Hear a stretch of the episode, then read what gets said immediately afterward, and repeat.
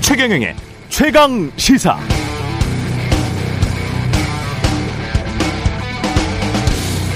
네, 며칠 전 우리 프로그램에서 청취자 한 분이 이런 문자를 보냈었죠. 한국은 대외 개방, 개방 경제라서 부동산 정책도 정부가 마음대로 못합니다. 네, 그때도 말씀드렸지만 지당하신 말씀이고요. 맞습니다. 100% 동의하고요. 부동산뿐만이 아니라 우리나라 대부분의 경제 정책, 경제 정책이라는 게 딱 두 가지밖에 없습니다. 사실 크게 보면 재정하고 통화 정책인데요. 이런 경제 정책에는 한계가 있습니다. 우리만 그런 게 아니고요. 세계 최강 미국 대통령도 기축 통화국이지만 마음대로 할 것 같지만 그래서 마음대로 못하는 것들이 실제로는 굉장히 많습니다. 그런데 유일하게 어떤 특정 시기 이런 선거 시기만 되면 모든 것을 본인이 다 할 수 있는 것처럼 말하는 사람들 그게 바로 한국의 대통령 후보들입니다. 지금 말하는 것만 들어보면 천지가 개벽할 것 같고요. 그런데 세계 시장에 개방된 자본주의 국가에서 어떤 그런 일이 갑자기 어떤 한 사람에 의해서 막 일어나고 그러지는 못합니다. IMF 환란 위기 이후에 역대 정부의 경제 정책들 정말 엄청나게 많이 달랐습니까? 한국 경제 보도가 말하지 않는 수많은 이야기들, 그 이면들 제가 좀 털어놨는데요. 궁금하시다면 오늘 오후 4시죠. 예. 홍사운의 경제쇼를 들어보시기 바랍니다.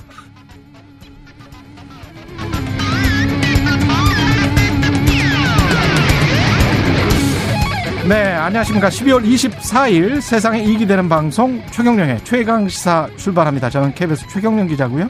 최경령의 최강시사 유튜브에 검색하시면 실시간 방송 보실 수 있습니다. 문자 참여는 짧은 문자 50원, 긴 문자 100원이 드는 샵 9730, 무료인 콩 어플 또는 유튜브에 의견 보내주시기 바랍니다. 오늘 1부에서는 KBS 장혁진 기자와 함께 대장동 개발 의혹 핵심 인물인 김문기 처장의 사망에 대한 의문 짚어보고요. 2부에서는 더불어민주당 오영훈 의원 만납니다.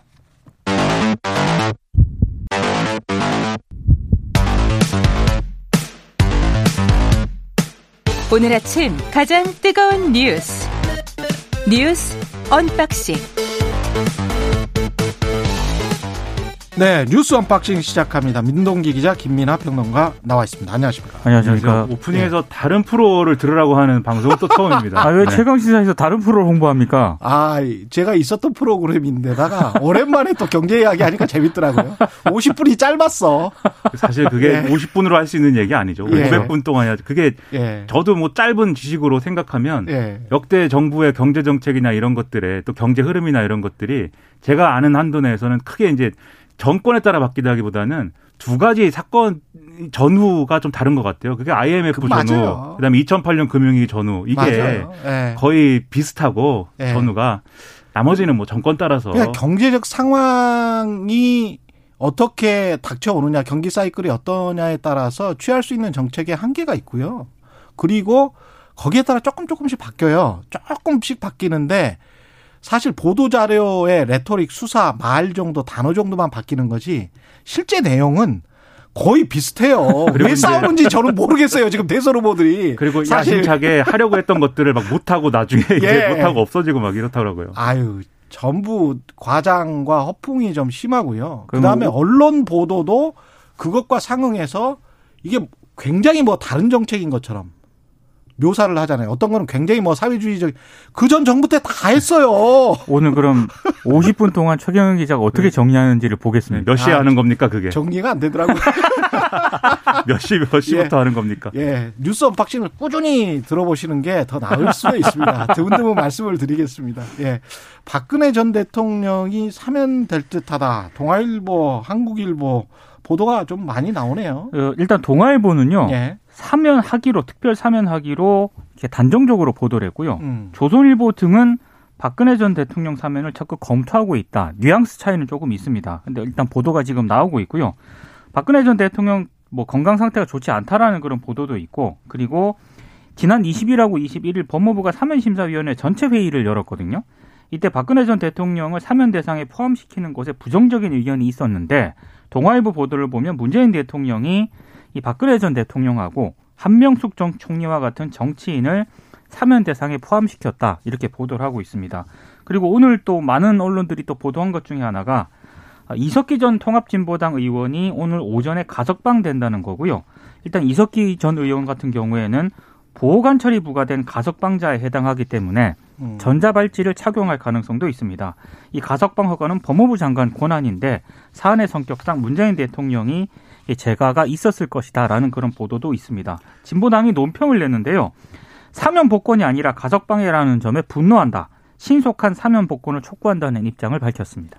그 가석방이라는 거는 뭐 말씀하셨듯이 지금 이제 어, 이 논평에도 나오듯이 어, 이 형이 완전히 없어지는 건 아니기 때문에 예. 이 피선거권 제한이나 이런 것들은 살아 있습니다. 그래가지고 이제 그거에 대한 유감을 밝히는 것으로 보이고 그다음에 이제 이 이석기 전 의원 같은 경우에는 물론 여러 가지로 파장이 컸습니다만 그 사건이 어쨌든 간에 가석방이라는 거 일정 기준을 채우면 어쨌든 이제 심사해 가지고 이제 해 주는 것이기 때문에 그 기준을 맞췄다고 하면 어, 거기에 따라서 이제 법으로 이제 어, 할수 있는 범위 내에서는 뭐 하는 거야 문제가 없죠.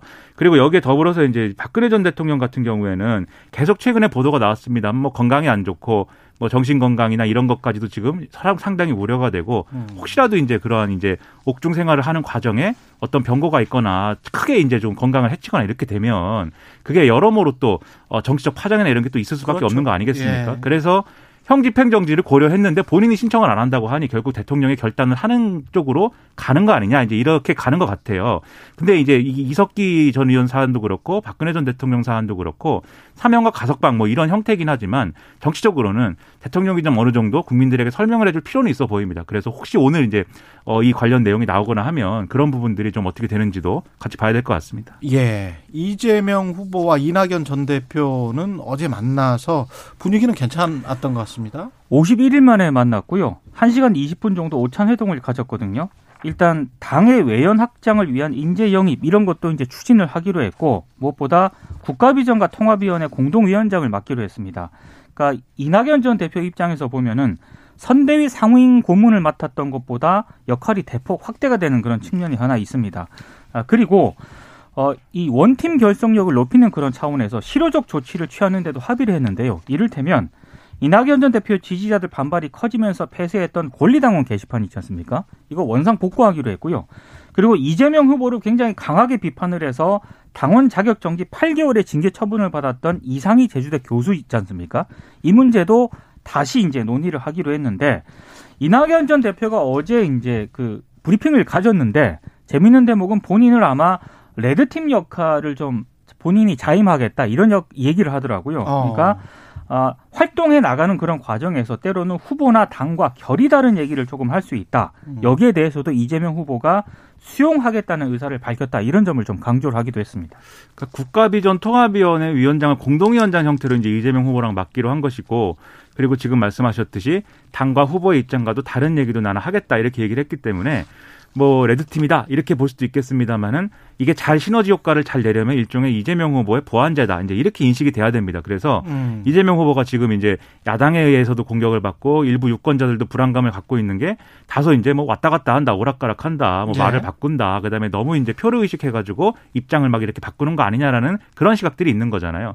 그런 것들이 좀 과도할 경우에 이낙연 전 대표가 자기가 갖고 있는 안정감이나 이런 걸 통해서 좀 바로잡아 준다든지 이런 음. 모습들을 보여주고 그리고 특히 이재명 정권이라고 할 때 그 정권에서도 이낙연 전 대표와 같은 그런 리더십에 상당한 영향이 있을 거다. 라는 거를 이제 보여줄 수 있으면 이게 좀 득이 될 것인데 그런 효과를 얻어내려면은 음. 이재명 후보가 이낙연 전 대표를 영입한 이후에 또 어느 정도 아 또 달라졌다 이런 평가가 될 수가 있어야 돼요. 그렇죠. 오히려 영입한 다음에 또 이제 이낙연 전 대표까지 같이 이렇게 좀 구설에 오르거나 이러면 이제 그거는 역효과일 것이기 때문에 음. 그래서 영입을 했으니까는 이 전략을 더 잘 가다듬어야 된다 이런 시점이다 이런 생각입니다. 예, 대선 이후에도 새와 새의 결합 을 생각하는 듯한 그런 행보인 것 같습니다. 그렇습니다. 예. 그렇습니다. 그리고 이제 특히 최근 흐름이 윤석열 음. 후보한테 좀 불리한 흐름이었잖아요. 김건희 씨에 대한 이제 그렇죠. 대응이나 이런 예. 걸 제대로 못하면서 그리고 어 이게 이 민주당에서 계속 하는 얘기는 1월 달에 골든 크로스 기대한다 이제 이런 얘기를 하고 있는데 음. 그렇기 때문에 연내에 어쨌든 간에 이낙연 후보가 등판할 필요가 있는 이낙연 전 대표가 등판할 필요가 있습니다. 왜냐하면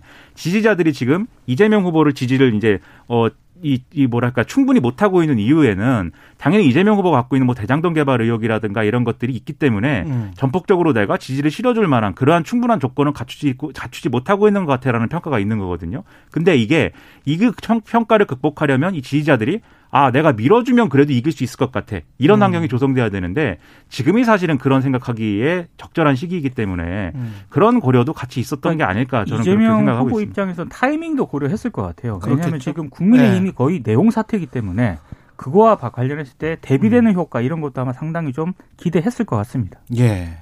윤석열 후보는 연일 말 이걸 말 실수라고 봐야 될까요? 계속 좀 이해하기 힘든 말을 하는데 어제는 80년대 민주화 운동 중에는 외국에서 수입해온 이념에 사로잡혀 운동을 한 분들도 있다.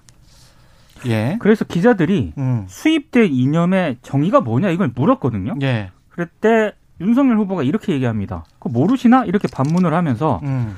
80년대 어, 이념 투쟁에 사용된 그 이념들 예를 들어서 남미의 종속 이론도 있을 테고 예. 북한에서 수입된 주사파 주체 사상 이론들도 있을 테고 그런 것들을 말하는 것이다 이렇게 비판을 했습니다. 음. 그러니까 아무래도 일부 운동권을 비판하려는 그런 의도였던 것 같아요. 근데 예. 이 맥락을 보면은 민주화 운동 자체를 깎아내리는 듯한 그런 발언으로 해석이 될 여지가 있거든요. 예. 그래서 어제 뭐 강민진 청년정의당 대표 같은 경우 논평을 했는데 국민의힘 정강에도 민주화운동 정신을 이어간다고 되어 있지 않냐. 음. 그럼 대체 국민의힘은 어디 외국에서 수입한 이념에 사로잡혔느냐 이렇게 비판을 했고요.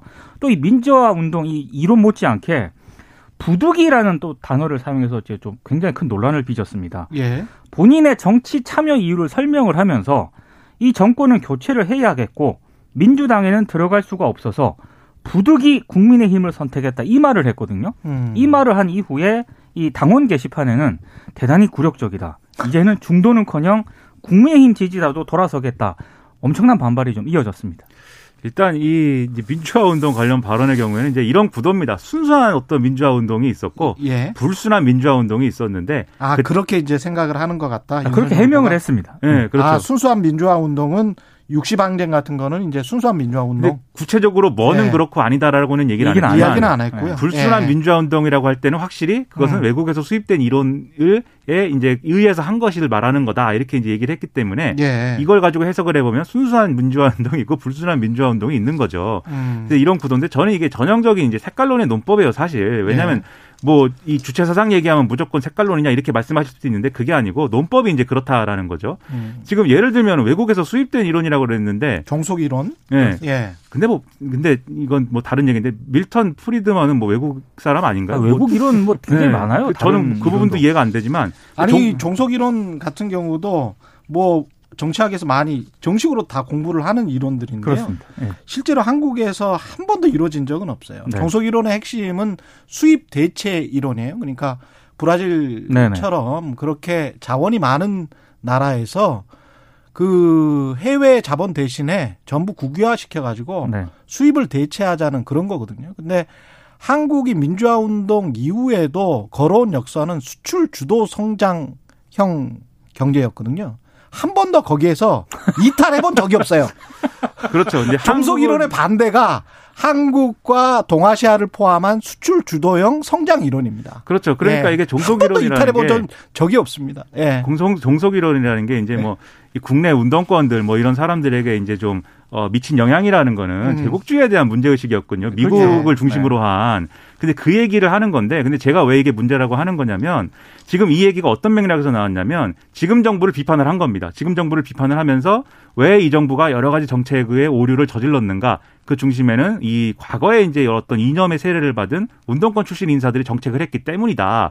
그걸 얘기하는 거거든요. 그런데 저는 이제 그러면은 이 정권에서 문제 삼고 있는 이 윤석열 후보가 문제라고 얘기하는 정책이 뭐냐면 소득주도 성장, 뭐 최저임금 인상, 그다음에 뭐 부동산 종부세 뭐 이런 것들이잖아요. 탈원전 뭐 이런 거를 지금까지 계속 문제 삼아 온 거잖아요. 그거하고 정석이론은 아무런 관련성이 아, 그렇죠. 그렇죠. 정석이론이든지 주체사상이든지 거기 안 나옵니다. 그 이론에 안 나오는데 그 중간에 연결고리를 얘기하지 않고 그냥 점프를 띄어서 이게 다 운동권이기 때문이고 그런 불순한 이론 때문이다라고 얘기하는 거는 과거에 과거에 저 사람 빨갱이여서 이렇게 하는 거 아니야라고 의심했던 그 논리랑 똑같은 거거든요. 그래서 최소한 왜 그렇게 생각하는 게 됐는지에 대한 중간 과정을 밝혀서 그 논리를 가지고 이 좀 이렇게 합리적으로 토론을 할 수 있도록 해주든지 아니면 이런 말씀을 하지 마시든지 이런 건데 이렇게 얘기를 했기 때문에 저는 상당히 이 부분은 대선 후보로서는 상당히 위험한 발언을 했다고 생각합니다. 예, 윤핵관은 도대체 누구나 이거는 또 윤석열 후보가 실제로 부인을 해버렸군요. 그러니까 장재원 의원을 이준석 대표가 공개적으로 지목을 했잖아요. 어제 지목했습니다. 2%에서. 그래서 예. 윤석열 후보가 장재원 의원은 윤핵관이 아니라고 직접적으로 반박을 했습니다. 그러니까 음. 국민 캠프에서부터 상황실장 그만두고 선대위에 출근도 안 하고 있는데 어떻게 윤핵관이 되겠느냐? 그러니까 장 의원에게 윤핵관인지 기자들이 한번 물어보라라고 얘기를 했고요. 그리고 이제 이준석 대표로부터 저격을 당한 장재원 의원이 또 어제 입장을 내놨습니다. 네. 그러니까 장재원이 미우니까 부산에 있으라. 그러니까 부산을 벗어나지 말라고 이제 이준석 대표가 얘기를 했는데 음. 아, 대선에 도움되는 얘기가 아니라고 반박을 하면서 또 약간 약간 우픈 얘기도 했는데요. 그 법사위에는 참여해야 되지 않겠느냐라는 장재원이 법사위 소속이거든요. 그 그러면 부산 벗어날 수도 있다. 뭐 이런 취지로 또 해명을 하기도 했고 예. 아무튼 굉장히 인신공격성 발언이다라고 이제 반박을 했습니다. 그런데 김종인 위원장이 또 어제 선대회의를 주재를 했거든요. 김종인 위원장의 뉘앙스는 또 윤석열 후보하고 조금 다릅니다. 뭐라고 얘기를 했냐면 한 6분 정도를 선대위 난맥을 질타했는데요. 어떤 사람은 나는 후보와 가까우니 내 나름대로 뭘 해야겠다라고 생각하는 분이 많은 것 같은데 불협화음이 노출되면 설사 대통령의 당선이 되더라도 저당이 제대로 가능 기능할지 우려하는 분도 계신다. 그러니까 상당히 일부 윤핵관들에 대해서 경고 어떤 그런 발언을 하는 것으로 해석이 되고 있습니다. 그러니까 후보 눈도장 찍으려고 이렇게 좀 오버해 가지고 뭐 이렇게 하지 말라는 얘기를 김종인 위원장은 하고 있는 거죠. 윤석열 후보가 이제 여기에 대해서 이제 기자들이 물었을 때 장재원 의원은 지금 선대인의 직책도 없고 비서실도 떠난 지 오래됐고 따르는 이렇게 좀 사름 실무자도 없는데 어떻게 윤핵관일 수 있겠느냐 이렇게 이제 반문을 하면서 웃었는데 근데 어제 이준석 대표의 주장은 그런 게 없 는데도 실세로서의 역할을 하기 때문에 그게 윤핵관인 거다라고 얘기를 했거든요. 그러니까는 전혀 이제 답은 안 돼요. 윤석열 후보가 하는 말이. 그 다만 어제 이준석 대표가 했던 얘기 중에 다만 이준석 대표가 좀 더 확인했으면 싶은 것은 장재원 의원 항변을 보면은 자기가 이제 얘기했던 이 선대위도 모르는 거를 장재원 의원이 다 알고 있느냐에 대해서 이준석 대표가 얘기를 했지만 음. 장재원 의원은 그게 이제 언론 보도된 것들을 보면은 나온다는 얘기거든요. 그렇죠. 그래서 그런 거 어제 한 얘기 보면 이준석 대표가 정보가 빠르든지 핵심 관계자인 걸 자인한 거 아니냐라고 했는데 그렇죠. 장재원 의원 항변은 정보가 빠른 것이다. 신문 을 음. 열심히 본 것이다. 이것이기 때문에 이 부분은 이준석 대표가 한번 또 점검 해 봐야 될 필요가 있습니다. 윤석열 후보로서는 뭐 최근에 굉장히 안 좋은 소식들이 계속 들리고 있는데 윤석열 어, 후보의 장모 되시는 분이 통장 잔고 증명서 위조로 징역 1년, 징역 1년 선고 받았고요. 일단 보석으로 석방 중이기 때문에 법정 구속은 안 됐거든요. 법정 구속은 안 됐고 재판부가 일단 판단한 거는 이렇습니다. 위조한 잔고 증명서 액수가 일단 거액인데다가 예. 수회에 걸쳐 지속적으로 범행을 했고 이 잔고 증명서를 증거로 제출을 하지 않았습니까? 예. 그래서 재판 공정성을 저해하려 했다. 이제 이렇게 판단을 했고 이제 징역 1년을 선고를 했는데요. 일단 최 씨 변호인이 판결문 뒤에 입장문을 냈습니다.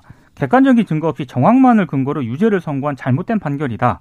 판결을 받아보고 항소 여부를 결정을 하겠다라고 밝혔는데 음. 관련해서 또 기자들이 윤석열 후보에게 입장을 물었습니다. 예. 근데 윤석열 후보는 사법부 판결에 대해서 공적으로 언급하는 것은 적절하지 않다 이렇게 입장을 내놓았는데 과거에 검찰이 과잉 수사했다라고 입장을 낸 적이 있었거든요.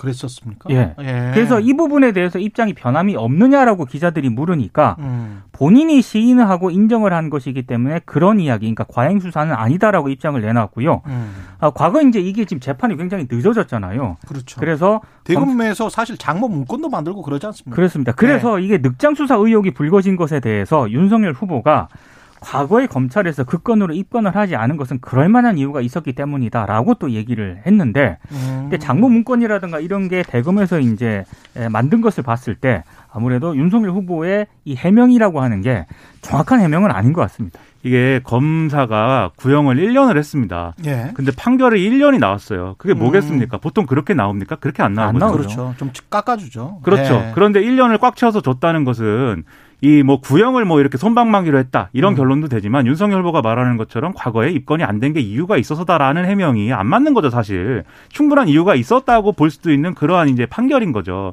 그래서 그 점에 대해서 윤석열 후보가 자꾸 이런 부분들에 대해서 자꾸 피해가지 말고 설명을 잘 하는 게 저는 중요하다고 생각하고 그리고 국민의힘 선대위가 대응할 수 있도록 이런 정보나 이런 것들을 선대하고 공유를 해야 됩니다. 계속 후보가 뭐라고 얘기하는지에 따라서 전체 대응이 이렇게 흘러가고 뭐 제대로 대응하지 않고 뭐 사분을 되고 이러면 안 되기 때문에 음. 좀 이, 이준석 대표 사퇴하고 막 이런 것이 있었으니까 이걸 기회로 해서라도 이 본인의 이제 처가 문제에 대해서 제대로 대응을 했으면 좋겠습니다. 네. 뉴스 unboxing 민동기 기자 김민아 평론가였습니다. 고맙습니다. 고맙습니다. KBS 일라디오 최경영의 최강시사 듣고 계신 지금 시각 7시 40분입니다.